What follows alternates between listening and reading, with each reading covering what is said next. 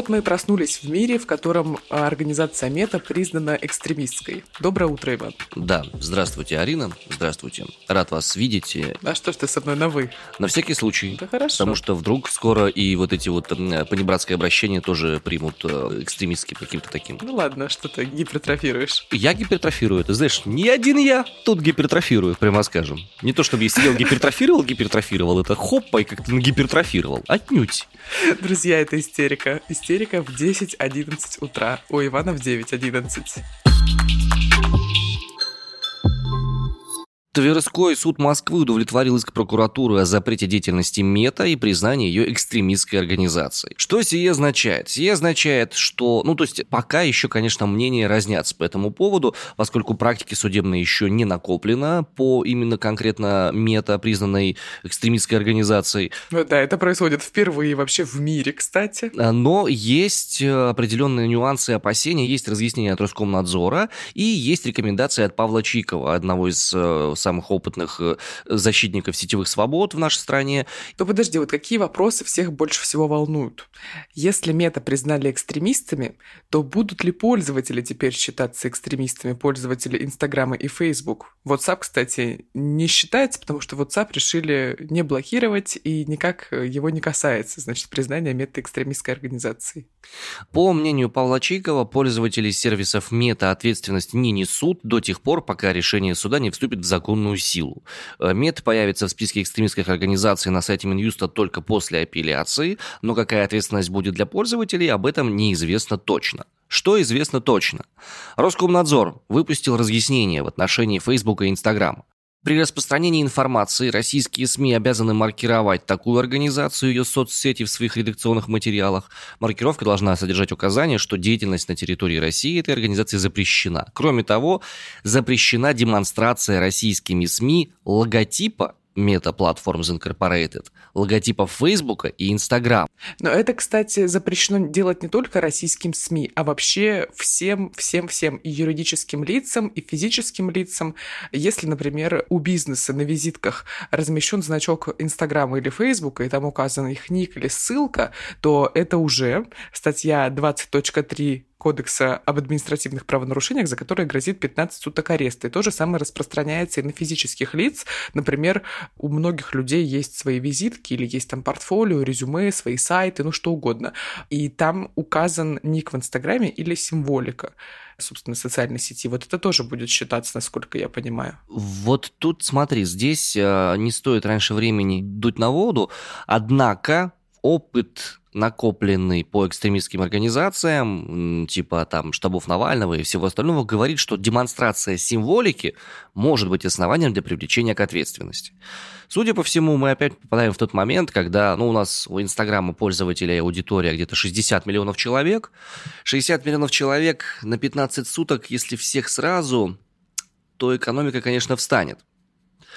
Вот. Но, тем не менее, факт остается фактом. Сейчас внутри всяких редакционных чатов, разных СМИ и всего остального идут разговоры, надо убирать, не надо убирать. Судя по всему, какие-то еще разъяснения от Роскомнадзора будут. Кто-то убирает самостоятельно и раньше. Но факт остается фактом. Логотипы этих организаций фактически считаются логотипами экстремистских организаций. Их демонстрация является наказуемой в том или ином формате. Все верно. Но любопытно и забавно, что под блокировку не попал WhatsApp. Прокуратура потребовала запретить только деятельность по реализации продуктов Facebook и Instagram. Пользоваться Facebook и Instagram безопасно будет, даже когда решение вступит в законную силу, но там последуют определенные нюансы, за которыми нужно будет наблюдать. А вот WhatsApp вообще никак ничего не касается. Ох, не потому ли это, что вся российская элита чатики свои имеет в этом мессенджере? Не знаю, не знаю. Точно не сказано. А, опять же, возникает вопрос, а какой статус тогда у мессенджера Фейсбука, который тоже у них есть отдельный? А вот когда блокировали Facebook, мессенджер за компанию тоже блокировали, и он у меня, например, без VPN не грузится абсолютно. Ну, что поделать, многое не ясно. Важный момент, на котором стоит заострить свое внимание, это то, что покупка рекламы в Инсте или Фейсбуке может расцениваться как финансирование экстремистской организации. А это статья 282.3 УК РФ, и там гораздо-гораздо более серьезные последствия, чем 15 суток ареста. В общем, такая какая-то штука произошла. Ощущение, что всех нас дружно э, тащат в ВКонтакте. Ваня, у меня ощущение, что я нахожусь в крайне больных отношениях, абьюзер в которых власть страны, в которой я живу. И я не могу ничего с этим сделать. Вот знаешь, я как будто... Это не у тебя у одной такое состояние. Believe me. Believe me. Я понимаю, что у тебя уже предистеричное состояние, но вот, если честно, вчера вечером я читала очень хорошую книгу. Она такая тоненькая, она называется «Гутя». И там про понимание себя. И вот вроде как так хорошо, такая рефлексия в голове запустилась, и какой-то а, процесс осмысления всего происходящего, и мысли от э, внешних каких-то обстоятельств отвлеклись. Ой, ну вот хоть реально, хоть телефон выключай и вообще им не пользуйся, только по острой необходимости, потому что я потом собственно, разблокирует телефон и новость о том, что Мета теперь экстремистская организация, она, конечно, как-то подкосила неожиданно сильно. Меня беспокоит то, что, с одной стороны, идет речь про то, что необходимо как-то восстанавливать экономику нашей страны, с другой стороны, все возможные бесплатные, относительно бесплатные средства для малого бизнеса, для среднего бизнеса фактически являются сейчас заблокированными. ВК не выдержит того рекламного объема, который тащили на себе вот эти предыдущие две соцсети. А, одноклассники, я вообще не знаю, есть ли там возможность э, каким-то образом рекламироваться и кто там вообще аудитория. Телега тоже не то чтобы сильно предназначена для того контента, который был в этих самых альтернативных соцсетях, признанных экстремистскими. Ладно, понятно, удар по крупным всяким отраслям он есть, но это же малый и средний бизнес. Это же вот те самые ноготочки за 300, которые позволяли девушкам, сидящим в декрете, получать лишние денежки какие-то, да? Это же э, всякие разные тренинги и все остальное. Более того, мои коллеги, которые занимаются терапией, они столкнулись с удивительным совершенно препятствием. Оказывается, в ВК для того, чтобы запустить рекламу психотерапии, необходимо показать медицинское свидетельство. То, что ты закончил медвуз – при этом ВК таким образом полностью игнорирует то, что психиатрия, психотерапия и психология – это три разные отрасли, и они по-разному сертифицируются. Ты знаешь, мне, конечно, жаль малый бизнес и людей, которые так или иначе организовывали себе заработок благодаря рекламе в Инстаграме, но больше всего меня беспокоит более широкая такая вещь, более, ну, можно сказать, масштабная. Я говорю о жизни, ну, в клетке, можно сказать так, и я прям это буквально физически ощущаю уже некоторое время. Двигаемся дальше, господа. Значит, по поводу э, потенциальных ограничений и сложностей. Прикубанский районный суд Краснодара оштрафовал местного жителя Александра Кондратьева на 30 тысяч рублей. Признали его виновным по статье о дискредитации вооруженных сил России 23.3 КОАП РФ. Что сделал вышеупомянутый Кондратьев? Он э, ехал по улице школьной в Краснодаре, увидел баннер Z своих не бросаем, вышел из машины и плюнул на него. И эти действия попали на видеорегистратор соседнего автомобиля. Удивительное дело, как с э, видеорегистратора соседнего автомобиля они оказались у сотрудников правопорядка. Ну вот так. Как-то взяли и оказались. А, на Кондратьева составили административный протокол о дискредитации вооруженных сил. В суде Кондратьев подтвердил, что плюнул в вышеупомянутую букву Z. Ну, свою слюну нужно держать при себе, судя по всему. Да, учитывая, что сейчас э, с этой буквой Z происходят самые разнообразные телодвижения, э, напомню, что совсем недавно, буквально пару дней назад, город Железноводск заменил букву Z на английскую букву Z в своем названии, и Кисловодск сделал то же самое, только с буквой V. Вместо, вместо V теперь там находится э, латинская V. А, и на в стеллах на въезде в город вот такие вот названия есть. Железноводск и Кисловодск. Да, их торжественно открывали. Их торжественно открывали, да. Интересная такая штука получается. А скажи, просто, ты читала книжку э, Бёрджеса «Заводной апельсин»? Нет. Там есть одна такая интересная очень а, штука, каким образом разговаривают друг с другом а, главные герои этой самой книжки. Они периодически вплетают в свою речь слова другого языка. Но поскольку сложно было перевести в свое время, потому что книжка была издана на английском, а слова они вплетали русские, для того, чтобы это было интереснее и страннее, во время русского перевода сделали следующее. Текст русский, а некоторые слова написаны тоже по-русски, но транслитом. латинским шрифтом, транслитом, совершенно верно. Возникает такое странное ощущение, как будто частично мы переходим на другой язык общения. И это вызывает лично у меня такие вопросики, как бы, ну, зачем? Хватает же и так хороших, красивых концепций. Русский язык великий, богатый, могучий, прекрасный. Ну, ладно, окей, это уже там главы пусть администрация решают, да. Ну вот русский язык украшают латинскими буквами, как кто к этому ну, относится, да. решает для себя сам. Но тут любопытная новость пришла от партии «Справедливая Россия». Они запустили сайт под названием «Спроси Бастрыкина». Легендарный ресурс абсолютно. Очень хочется, чтобы каждый его увидел. И, значит, на главной странице написано – Дорогой товарищ, Россия взяла курс на импортозамещение, но недавно выяснилось, что не все ответственные чиновники ему следовали. В руках врагов оказались стратегические технологии и ресурсы нашей страны. У вас есть вопрос, почему не летают илы, почему не едут стрижи?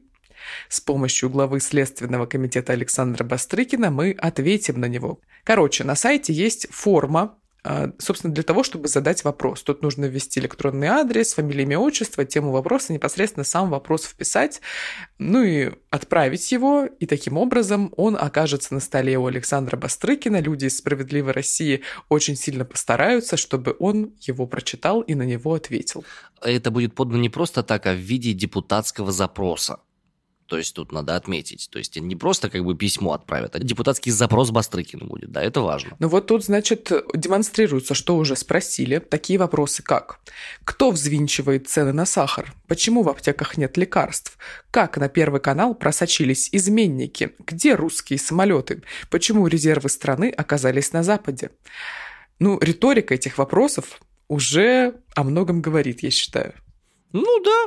Слушай, ну, судя по всему, каждому поколению свой Советский Союз, why not? Хотят поиграть, пусть поиграют. Ну вот некоторые телеграм-каналы, которые нельзя сказать, что супер авторитетные источники вообще как будто выглядят на самом деле как фейки, пишут о том, что «Справедливая Россия» запустила сайт, где можно сообщить о врагах и изменниках. Это вот, к слову, о том, как перекручивается информация. Угу. Мы с Иваном специально. Я причем увидела этот пост и такая... Ну все, вспомнила сразу про воронки, про то, как я читала биографию внучки Сталина, как она описывала 37 год. Ну это значит, что происходило буквально 40 минут назад, когда я лежала в кровати перед тем, как прийти на запись. Ну, в общем, угу. доброе утро, собственно, случилось. Доброе утро, доброе И потом мы с Иваном, значит, уже созвонились и заходим на этот портал и видим абсолютно другие вещи, что это как бы вопросы предлагают задавать главе Следственного комитета. Ну, в поле для вопросов можно, конечно, конечно, ввести все, что угодно и все, что захочется. Но все-таки то, как эта информация подается в некоторых телеграм-каналах и распространяется, меня очень расстраивает. Да, ну, люди боятся, э, у страха глаза велики, и в связи с этим такие вещи и происходят. Бояться нужно несколько других вещей. Вот не стоит переживать насчет того, куда отправиться летом в отпуск. Аэрофлот уже позаботился о направлениях и возобновил регулярные рейсы в Иран. О, да, детка. Давай сейчас гляну, что там погода в Тегеране у нас сегодня. Плюс 20 будет сегодня, ништяк. С 2 апреля регулярные рейсы полетят в столицу Ирана, город Тегеран. Рейсы из Москвы в Тегеран будут осуществляться в среду и субботу, обратно в четверг и воскресенье. Летать будут на эйрбасах. Ну, собственно, как-то так. Угу. Очень интересные вещи. Тут есть люди, которые пишут э, о том, насколько допустим отпуск в Иране, и говорят, что э, ну, на букинге отелей немного, прям единицы какие-то, да. В интернете тоже находятся единицы. Есть некие турецкие курорты, которые легко узнаются по лужицам бассейнов. А вообще в Иране очень много диких пляжей. Поэтому всем любителям дикого отдыха в Иране, как мне кажется, можно это иметь в виду, однако стоит вот еще какой факт принимать во внимание – Здесь не очень принято купаться. Дети резвятся до мелководья, а купаются единицы. По крайней мере, такую картину наблюдал некий Сергей Клементьев на острове Кешм в Персидском заливе. Что это означает? Ну, не знаю, надо посмотреть. Может, море неподходящее, холодное. Ну, ты знаешь, я думаю, что те люди, которые так сильно ругают Турцию, all-inclusive и вообще на все это так, с таким пренебрежением реагируют на курорты турецкие, вот, для них направление – дикий туризм, действительно. Садимся на самолет, летим в Тегеран и отправляемся на дикие пляжи. Дикие пляжи Тегерана. Звучит, конечно, ух. Ну, я, если честно, читала только о том, как человек путешествовал по Ираку. Путешествовал он там в багажнике автомобиля. Некоторый отрезок пути ехал. А в закрытом или в открытом? В закрытом. А, ну, как-то естественно, тогда у него не пять звезд в отношении этого способа перевозки. Нет, ну ты знаешь, это, конечно, это просто одна из частей, которая мне запомнилась из этой статьи, которую я читала. Там были, разумеется, и другие кусочки, не, не буду пересказывать. Важно сказать, что что Аэрофлот сообщил о возобновлении регулярных рейсов в Баку и Ереван 21 и 22 марта они запускаются. Соответственно, в Баку уже полетели самолеты вчера, и в Ереван начнут летать сегодня. И Red Wings начала летать в турецкую Анталию с 17 марта. Ну, какой-то просвет. Из хороших новостей еще, ну, это, наверное, новость такая будет узконаправленная, но те, кто знает, о чем я говорю, те получат значительное удовольствие. Любите ли вы компанию CD Projekt Red, так как любим ее мы, Дети 90-х. Ой, я очень люблю, Вань, эту компанию. Я главный ее фанат. Ну, да ладно, ты стопудово не играла ни в Киберпанк, ни в Ведьмака. Я не знаю, что это за компания. А, ну понятно. Это польская компания, ребят, которые сделали обалденнейший абсолютно Ведьмак, обалденнейший игра всех времен и народов, и чуть менее обалденный, но крайне ожидаемый в свое время Киберпанк. Так вот, буквально вчера они выложили у себя на сайте картинку, которая говорит о том, что запускается в работу новая часть Ведьмака. Новая часть Ведьмака будет делаться на движке Unreal Engine, и буквально через несколько часов сайт с этой информацией упал от количества людей, желающих ее просмотреть. Для всех фанатов, для всех любителей серии это отличнейший знак того, что ну, есть теперь Зачем вообще находиться, зачем ставить себе VPN и пытаться найти способы заплатить где-то онлайн за что-то, потому что Ведьмак, если это будет Ведьмак 4, это будет очень и очень круто, потому что ребята очень тщательно подходят к своей разработке, главное, чтобы игрушка разрабатывалась не как э, Киберпанк, дольше, чем необходимо, там, с четырьмя-пятью переносами, и все будет относительно хорошо. Почему это важно? Потому что э, у Ведьмака 3 у него очень интересная репутация – при всем при том, что это компьютерная игра, и, конечно, как бы это взрослые мальчики в компьютерные игры не играют, она отличается очень интересным способом подачи нарратива и очень интересным способом поднятия и разрешения моральных вопросов. И она именно этим и запомнилась. И, собственно, для многих людей, э, многие там комментарии пишут по этому поводу, «Ведьмак 3» помог преодолеть какие-то сложные времена в своей жизни, потому что была возможность для сопереживания, для временного ухода от реальности, для возвращения, для проживания каких-то болей, травм, горя и так далее. И вполне возможно, кому-то и четвертый «Ведьмак» тоже для этих целей может пригодиться. Как бы то ни было, он будет выходить. Ну да, звучит как эскапистская история, то есть э, полностью погружение вообще в абсолютно другой мир и тем самым такое утешение, можно сказать. Ну, он абсолютно другой в больших кавычках, на самом деле. Проблемы, которые там исследуются, в частности, в третьем «Ведьмаке», они очень и очень похожи на те вещи, которые сейчас происходят у нас. Ну, декорации-то другие. Ну, декорации-то да, но суть-то осталась та же самая люди, разделенные спецоперацией. Но мне, Вань, на самом деле, вот тоже хотелось, конечно, тебе хорошую новость рассказать, но вчерашний вечер э, мне преподнес немножко другую новость с убытком 5,5 тысяч рублей, но я все таки надеюсь, что мне вернутся не на карточку, потому что группа Моноскин отказалась э, ехать в Россию, собственно, что я и предполагала, потому что в январе ребята отменили свой тур по Европе, вернее, отложили его на неопределенное время из-за ковида, потом началась спецоперация в Украине, ну и, соответственно, там уже было абсолютно понятно и очевидно, что в Россию, вероятнее всего, в ближайшие лет нацать они не приедут, скорее всего. Вот. Ну, собственно, что и произошло. Вчера выложили новые даты туров. Они отправляются на гастроли в Северную Америку и, собственно, рассказали о новых датах тура по Европе. И среди стран нет России и нет Украины, что неудивительно, достаточно понятно. Вот, концерты в России должны были пройти 9 марта в Москве, 11 марта в Петербурге. Билетик у меня был на московский концерт. Очень, конечно, жаль. Еще одна причина, почему меня придавило печалью вчера вечером. Ну, записи пока не запретили, слушай по записи. Это не то, это не то, понимаешь? Я? Понимаешь? Я понимаю. Не понимаешь, вижу по глазам. Золотая моя. Золотая моя. В отношении музыки я понимаю много. И в отношении того, что живое не то же самое, что предзаписанное, я не просто тебя понимаю, я очень сильно тебя понимаю. Ты знаешь, у меня даже настроение появилось купить билет на какой-нибудь концерт ну, собственно, в России, в каком-нибудь небольшом городе, ну, типа в России на любую российскую группу исполнителя в каком-нибудь городе, типа Казани, Нижнего Новгорода, Уфы, Екатеринбурга, в общем, куда угодно, и съездить туда на концерт там «Моя Мишель» или «Сироткин», в общем, что-нибудь такое. Очень хочется на концерт, ужасно, потому что это просто, мне кажется, мгновенный выброс чего? Эндорфина, дофамина, окситоцина, чего-то из этого. Да всех вместе, и борща еще до кучи-то.